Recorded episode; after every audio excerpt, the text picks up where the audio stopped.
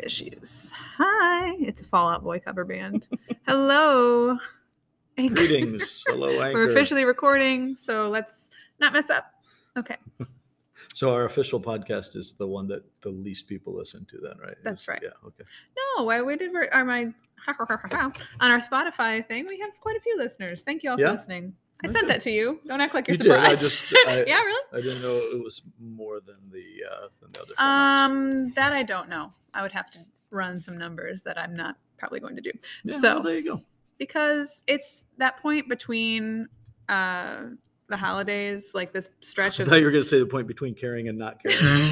It's this stretch of the year where like you pretend you're doing stuff, but you're really not because you're over it. You're just like, that can wait till January. Isn't that what you do anyway when you're self-employed and I ask you to do stuff? No, wow. Just kidding. Just play. Wow. Anyway. I was working really hard to make that come out, and it almost just dropped it entirely, so... You got there. You're welcome. You got there. So we're in our third week of Advent. And our 100th week of idiocy. So probably longer than that. We've been doing this for a long time. So third week of Advent. How long have we been doing this? At least 4 years. It's true because we did start in the other building. Yeah. We've been here for more than 2. Maybe closer to 5. I'll look it up. Maybe we should have a Wowzers 5-year anniversary special. Nice. With special guests. You mean where we do things right or something? No. That would be out of character. Nobody would know it was us. They'd be like, who is this? What is this podcast? Welcome to the home of professional podcasting. So, what are we doing today? It's our third week of Advent. It is the third week of Advent, isn't it? What child is this?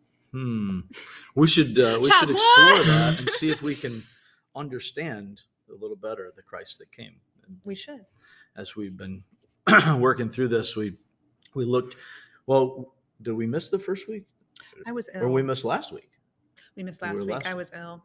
My son was ill, and then I was ill. No, so we were here for the week before. We did. We've actually podcasted during Advent. So we started by looking at the promise of Christ coming. The reality of the promise is ancient, but the reality of Christ himself is eternal, that he was with God in the beginning and is himself God. And will be forevermore. And so this comes up through the rest of these things. And it wasn't really my intent. Clearly, it's the Lord's intent in the way we see these things unfold. Mm. But when we see that promise, that part of that promise is the purpose. You know, the purpose of Christ that would come and save his people from their sins. When we look at all the messianic prophecies, that purpose is built into that. And so we see in Genesis 3, as we talked about previously, so we won't go back to there, but when sin enters the system and the curse comes, in speaking the curse, the Lord also speaks the promise that the serpent crusher would come and would defeat Satan as he overcomes sin on our behalf. He would be wounded, but he would crush the serpent's head. And so that kind of kicked off the whole promise, messianic promise throughout the scriptures. And in all of this, we see the purpose of saving, of redeeming his people in it. The promise to Abram that all nations would be blessed through his seed, through his offspring. And we see in Christ that is what happens. That the gospel has always been open to the Gentiles. We see it in David that he would reign, and David as a type of Christ in so many ways, he was the victorious warrior king who conquers the enemies on behalf of the Lord. So described as a man after God's own heart, and so despite his sin, as David fulfilled that role partially, Christ fulfills that role perfectly. We see that the saving element, there's this constant element in Israel's history of a savior. The judges, the kings that would come in and would save them. It's always God saving through them, but this picture of saving Israel was a pretty big deal. And so the other thing that's a big deal that's woven throughout all of that is what we look at this week with God's presence. So this week, as we focus on presence, we see that the Christ is God, and that's really kind of the essence of it. We're building this out of the end of Matthew 1. This whole series, we've been kind of following Matthew's gospel for the Advent as he starts out. The point of Matthew's gospel really is to identify Christ as the Messiah, and specifically in that role of king, so that he is the king from David's line. And Matthew starts out in chapter 1 with this genealogy, tracing Christ back to David and back to Abraham. And so Abram, when the promise starts, but Abraham as we would all know him. So then as he comes through all those generations, the focus is that Christ was always coming. He was always promised. And then we see the angel say to Joseph in Matthew 1:21 that you will name this child, as he explains that it's going to be a unique child. You can trust Mary. Mary didn't do anything wrong. She's conceiving this child from the Holy Spirit. And in 1:21, he says you'll name him Jesus because he'll save his people from their sins. And Jesus is the Greek form of Joshua or Yeshua, meaning God is our salvation, or God saves. And so Jesus is coming with that purpose.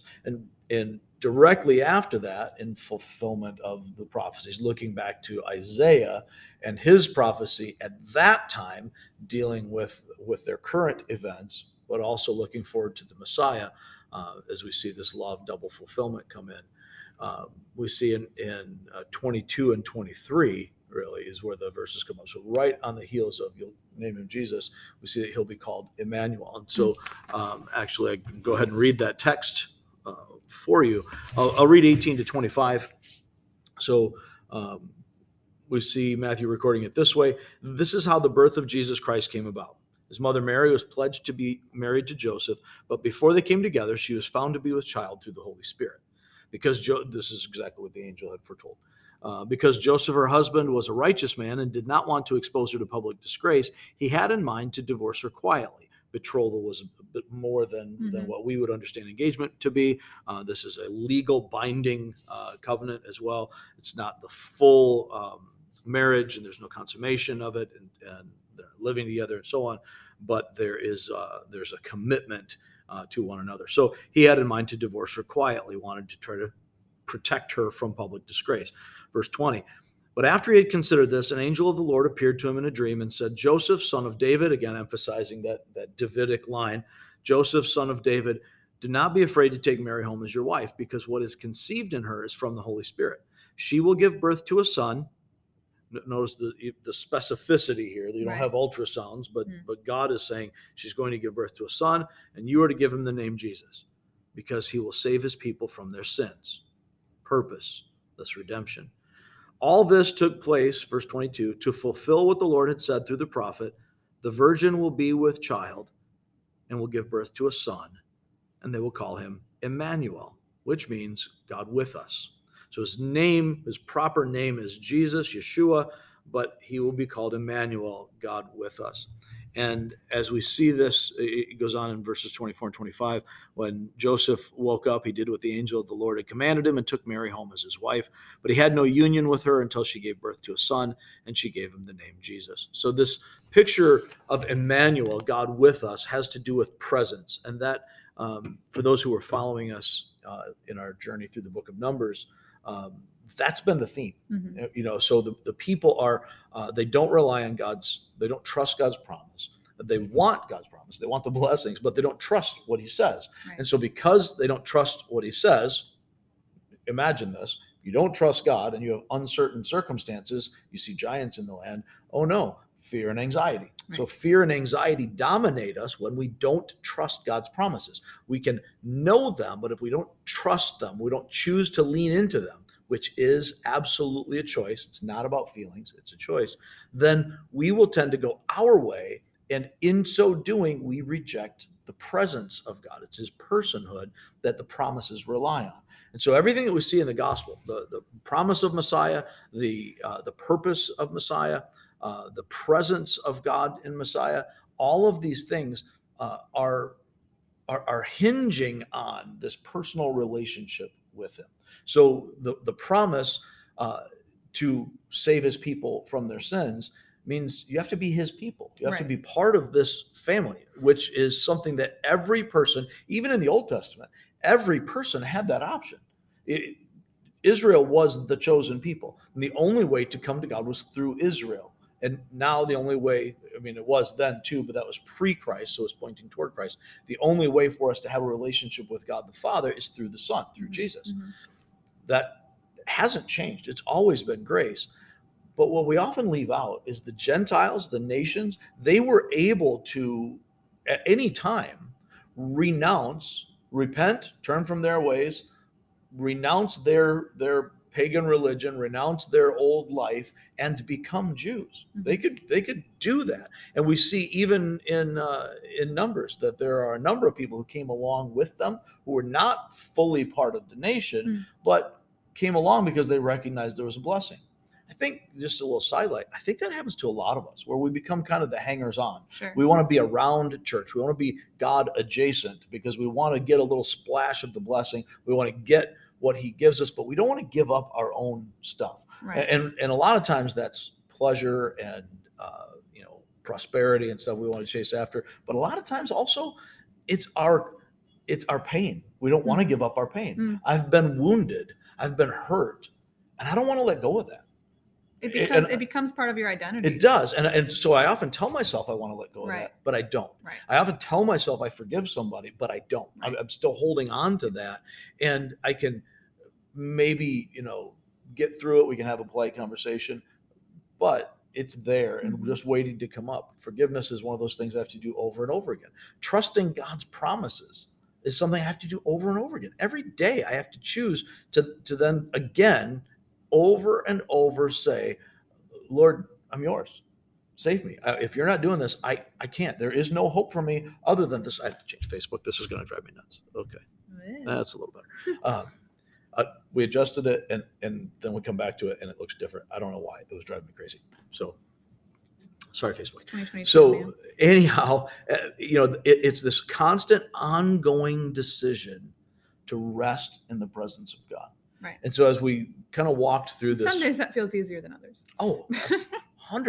I got to tell you, I'm not sure it's ever really easy, but that I think you said it right. Some days it feels easier. Some days, you know, I feel closer to God, but what I'm discovering more and more, the older I get, because I feel closer to God doesn't mean I am closer to God. He is here and he's on my side. And so when I feel that presence, that's awesome. But I'm not any closer to him than I was when I felt like he was nowhere around. His promises are still just as valid. His person is still to be trusted. And if I don't, that's really not a reflection of the relationship. It's a reflection of the fellowship according to my decision. It's a little bit like, you know, when you're married and things are going poorly in any given moment. And if you've been married for more than 5 minutes, you know that things often go poorly. That's just how it works. But I'm no less married than when everything is awesome. When we're at the restaurant on a romantic evening and, you know, we got some string quartet playing and candles. Oh, that would make me feel so awkward. And you know, Italian food and all this kind of stuff. That's great. And then the two dogs are eating the spaghetti until they kiss, right? Because Lady and the Tramp. Rose Little Meatball. Yeah. It's never wrong to go to Lady and the Tramp. I'm just going to point that out. Old Disney, best Disney, always. So as we're thinking about that, I'm not less married or more married, whether we're there or paying bills or having a fight. But how I handle that can really be an issue. And so, you know, the old adage that, you know, absence makes the heart grow fonder, it can. And it can also make you forget what it felt like to be together. So all of these things about feelings, they're very misleading. It's not that they're not valid and worthwhile in various aspects. God made us feeling people, so it can't be invalid, but they need to be kept in their place. Our feelings can't be drivers. They need to be servants to us, not masters. And, when we're talking about the presence of God, the Christ who came is God in the flesh, present with his people. So because Jesus came and is coming again, which we'll get to next week, because Jesus came, we know that God is not off in the distance somewhere detached, but he is actively engaged in our lives. It's who he is. He's with us. He's a part of us when we are in Christ. But we don't get to have that his people with us relationship just by existing. Right. We're not born children of God. We are given the right to become children of God by receiving Christ in faith. When we trust him, when we take hold of him and believe in his name, as so many of the passages would say, that's when we are adopted, to use the language of Ephesians 1. That's when we're adopted to be his children. We're united to Christ. We're given the exact same, this is the nature of adoption. We are given the exact same standing as his begotten son. We, in Christ, have the exact same standing before God the Father as Jesus Christ himself. And that is not dependent. Our salvation isn't dependent on our works. Our standing before him isn't dependent on our works. But when we get sideways of where we're supposed to be, what does a good parent do? Right. A good parent's going to discipline you to bring you back. Not to crush you, not because, well, I'm done with you. You've blown it too many times. That's not good parenting. And God is a perfect father. So when my children, all of mine but one are grown, when my children do wrong things, it's my responsibility as a parent to do whatever it takes to bring them back, right? Which sometimes means introducing, we talked about this in our parenting class. Stacy's son, George, was just dedicated at church this week, along with many others. And I totally held it together. I thought you did great. I had a hard time holding it together. But anyway, in the process of this, we went through this discipleship-oriented parenting class because we want to make sure that we understand what we're actually committing to with this. But part of that is that we have a responsibility as parents to prioritize discipline for our children, because that's what love does. And in this process of discipline, we are teaching them the way of the Lord. We're teaching them the fear of the Lord. We're teaching them the love of the Lord so that they can understand through proper discipline that standards matter more than feelings, right? And that our Father always loves us even when we mess up. And we get to teach that to our children when our discipline is rational, not raging.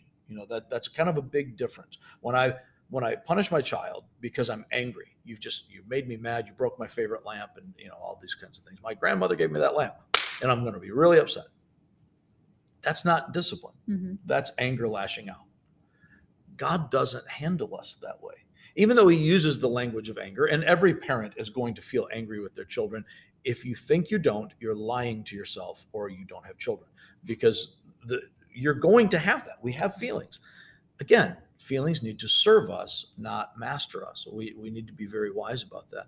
So as we're dealing with all of these things, it all hinges on, just as it did in Numbers, as it did throughout Israel's history, it hinges not on the activities, the performance, but on the presence of God, his presence with us, and our trusting and attachment to his presence with us. So as we put our hope in his word, in his promises, what we're doing is saying, I trust God's character more than my feelings, more than my circumstances, more than the world around me, whatever else is going on.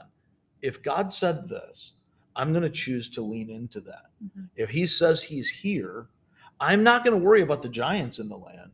I'm going to say, God is with us. He fights for us, just as Caleb and Joshua did. Well, I've heard, and I'm sure you have even more than me, I've heard both believers and non-believers in stressful situations or horrific situations say things like, where was God? Or sure, why didn't God, show up here? Or whatever. Somebody's house burns down or somebody loses a family member. Where was God in this, And when somebody's coming at you with that question, it's hard. It's not hard to know the right thing to say, but when they're in that state of mind where they're already so just crushed, it can be difficult to be like, well, he's here. He was here, because they're just going to, well, what did he do? So that's, it's like, it's not always easy to feel that presence, even for believers. No, that's when difficult things happen. And you were talking about that earlier, you know, it's not always about, you know, feeling the overwhelming, you know, I don't want to call it a weight, but like a good weight, like a comfort, like a blanket around you of his presence. The weighted blanket. The weighted blanket. The heated blanket. So yeah, it's, I've personally felt that way. Like, well, why did God let this happen to me? You know, where was he? Where are you, God? I don't feel you, you know, like that's, it's difficult at times. So why do you think we feel that? So often? No, I didn't expect a question. I'm hoping you can tell me. I mean, because it's a feeling. It's not. When does that happen to you? When do you get those feelings? When things don't go my way. Right. You know, when it's things don't. Pretty consistent for all of us. Right. When things don't go the way that I expect them to go, and I've come to a point now. Doesn't necessarily mean it's happening to you. Right, it might be happening to somebody else. Right. You know, why are so many people dead in that earthquake? Why? Right. You know, why is this happening to these children? Yeah. Why does I'm like, well, man, that's hard God for me. How could God allow this to go on? Right. And even though I know in my mind, like I get it, it's still like as a human, it's hard to be like, man, that's really difficult. Right. You see the Balenciaga campaign. Right. Why doesn't God swallow these people up? Right. You know, or why are these children starving? Or the false preacher who's leading people to hell, and you think, Lord, where's that lightning now? So even as a believer, I definitely have those moments where I'm like, what's happening here? Why? So when you feel those things, does that change anything about God? No, and I recognize that completely. But like from a human standpoint of it, it's like I have to choose to say, wait a minute, hold up. It's not based on what I'm seeing or what I'm feeling, you know, and that's a pretty important thing to recognize. And the fact that you can say that now in the rational moment, but means you're probably not feeling the other part right now. Something's gonna happen, and I'm gonna be like, where's God? Because that's how we're wired. Right. I mean, our feelings we know enough about neural pathways and the various different hormones and chemicals in our brain that we now know what they didn't know during Bible times. And yet what we find out is exactly what God says is right. Imagine that. But these things wash over us. When we get overcome by our feelings, there are chemical reactions that are taking place inside of our brains that affect our thinking and our hearts. And so it's easy for us to tell people, you know, don't feel that. Don't be sad. Well, okay, I guess I'll just choose not to be sad. Or don't be angry. And one of the things that we notice is that. Don't ever tell a woman to calm down, by the way. Right. Yeah, calm down. Calm down, people. Just calm down. Now, that doesn't mean that a woman shouldn't calm down. The best answer is don't require being told to calm down. Don't dig a hole here. Men, but, by the way, men don't like to be told to calm down either. But. Because we're all very similar in letting our feelings dominate us. It's different between men and women, but it's the same. And in the reality of all of this, for every single person, every human, everywhere, I have to choose my thinking. That's the only way that I overcome my feelings. Otherwise, I'm just riding the wave. I'm like a cork on Lake Michigan, just bouncing around whatever way the waves take me. I might be high, I might be low, I might be tossed around. But I get to decide I'm not a cork. I'm a boat. I'm a boat with a sail and a rudder and a keel that stabilizes me.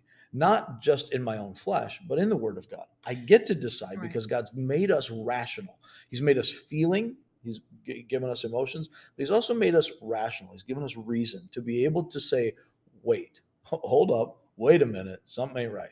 This must stop. Mm-hmm. I feel this way, but I recognize that my feelings are misleading me. Right. My feelings are saying God has abandoned me or them or whatever. God is distant, or God is not good. God's not involved in this, because a loving God, as we define it in our imperfect brains, a loving God wouldn't do that. Right.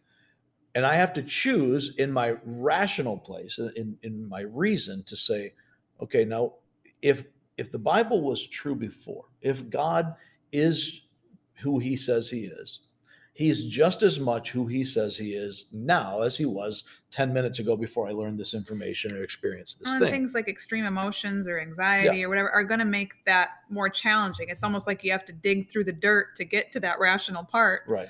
And so, it's obviously more challenging when you're in the throes of something. And to be honest, none of us want to hear truth when we're in the middle of that. I don't want, if my wife or my husband is just a real jerk, the last thing I want is for somebody to speak reasonably to me and say, well, it might not be quite as bad as you think. No, you want them to say, yeah, they're a real jerk. Right. You know, and they might be a real jerk. Right. And probably are, because humans are jerks, all of us. The person in my mirror is the biggest jerk I know. That's just reality. And we don't like reality when it goes contrary to the feelings that we have embraced. Mm. So then what ends up happening is we let our feelings tell us something that isn't true. God's not here. He's distant. He's far away. He's disengaged. He doesn't hear me. He doesn't hear me. Right.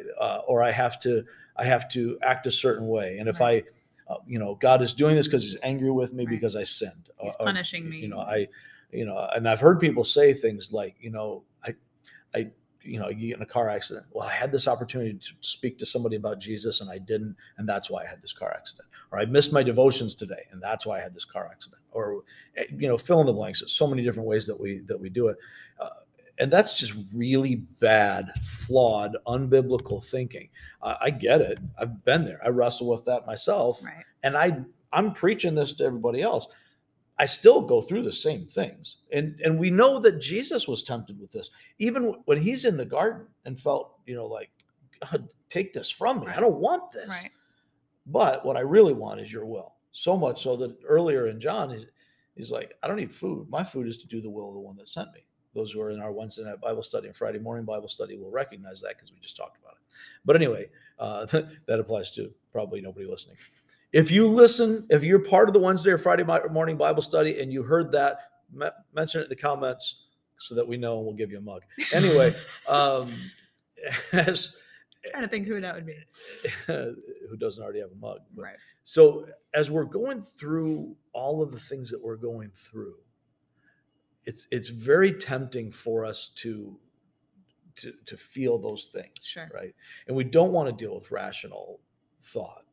But that's why we have a written scripture, so we can go back to these promises, and we can see how this happened. Jesus, not only was he tempted toward that in the garden, what does he say on the cross?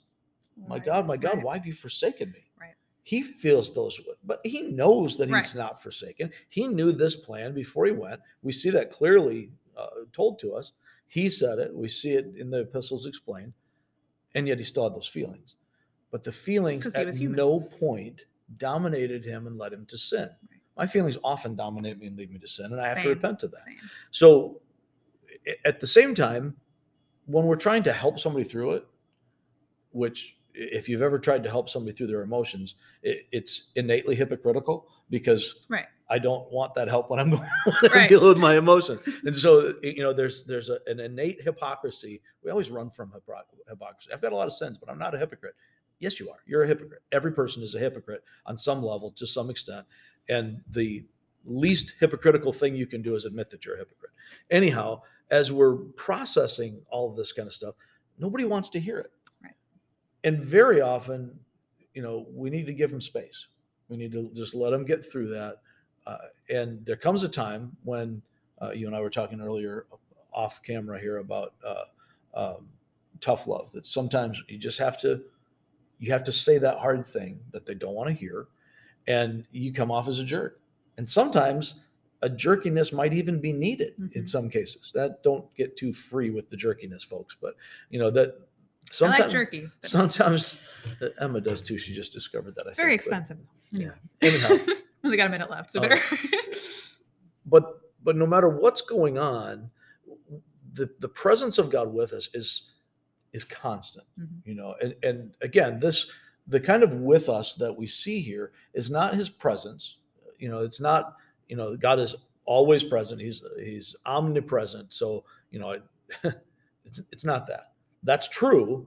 That's not what it's talking about. It's a relational with us, a relational presence, so that he is not only always present, he's near us, among us, fighting for us, on our side.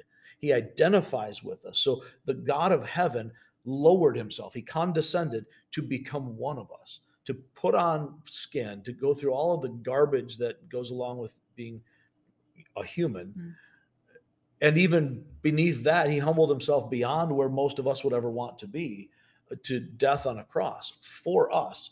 So it's not just being here, it's being here and for us on our side. And we need to remember that because it doesn't change. Okay.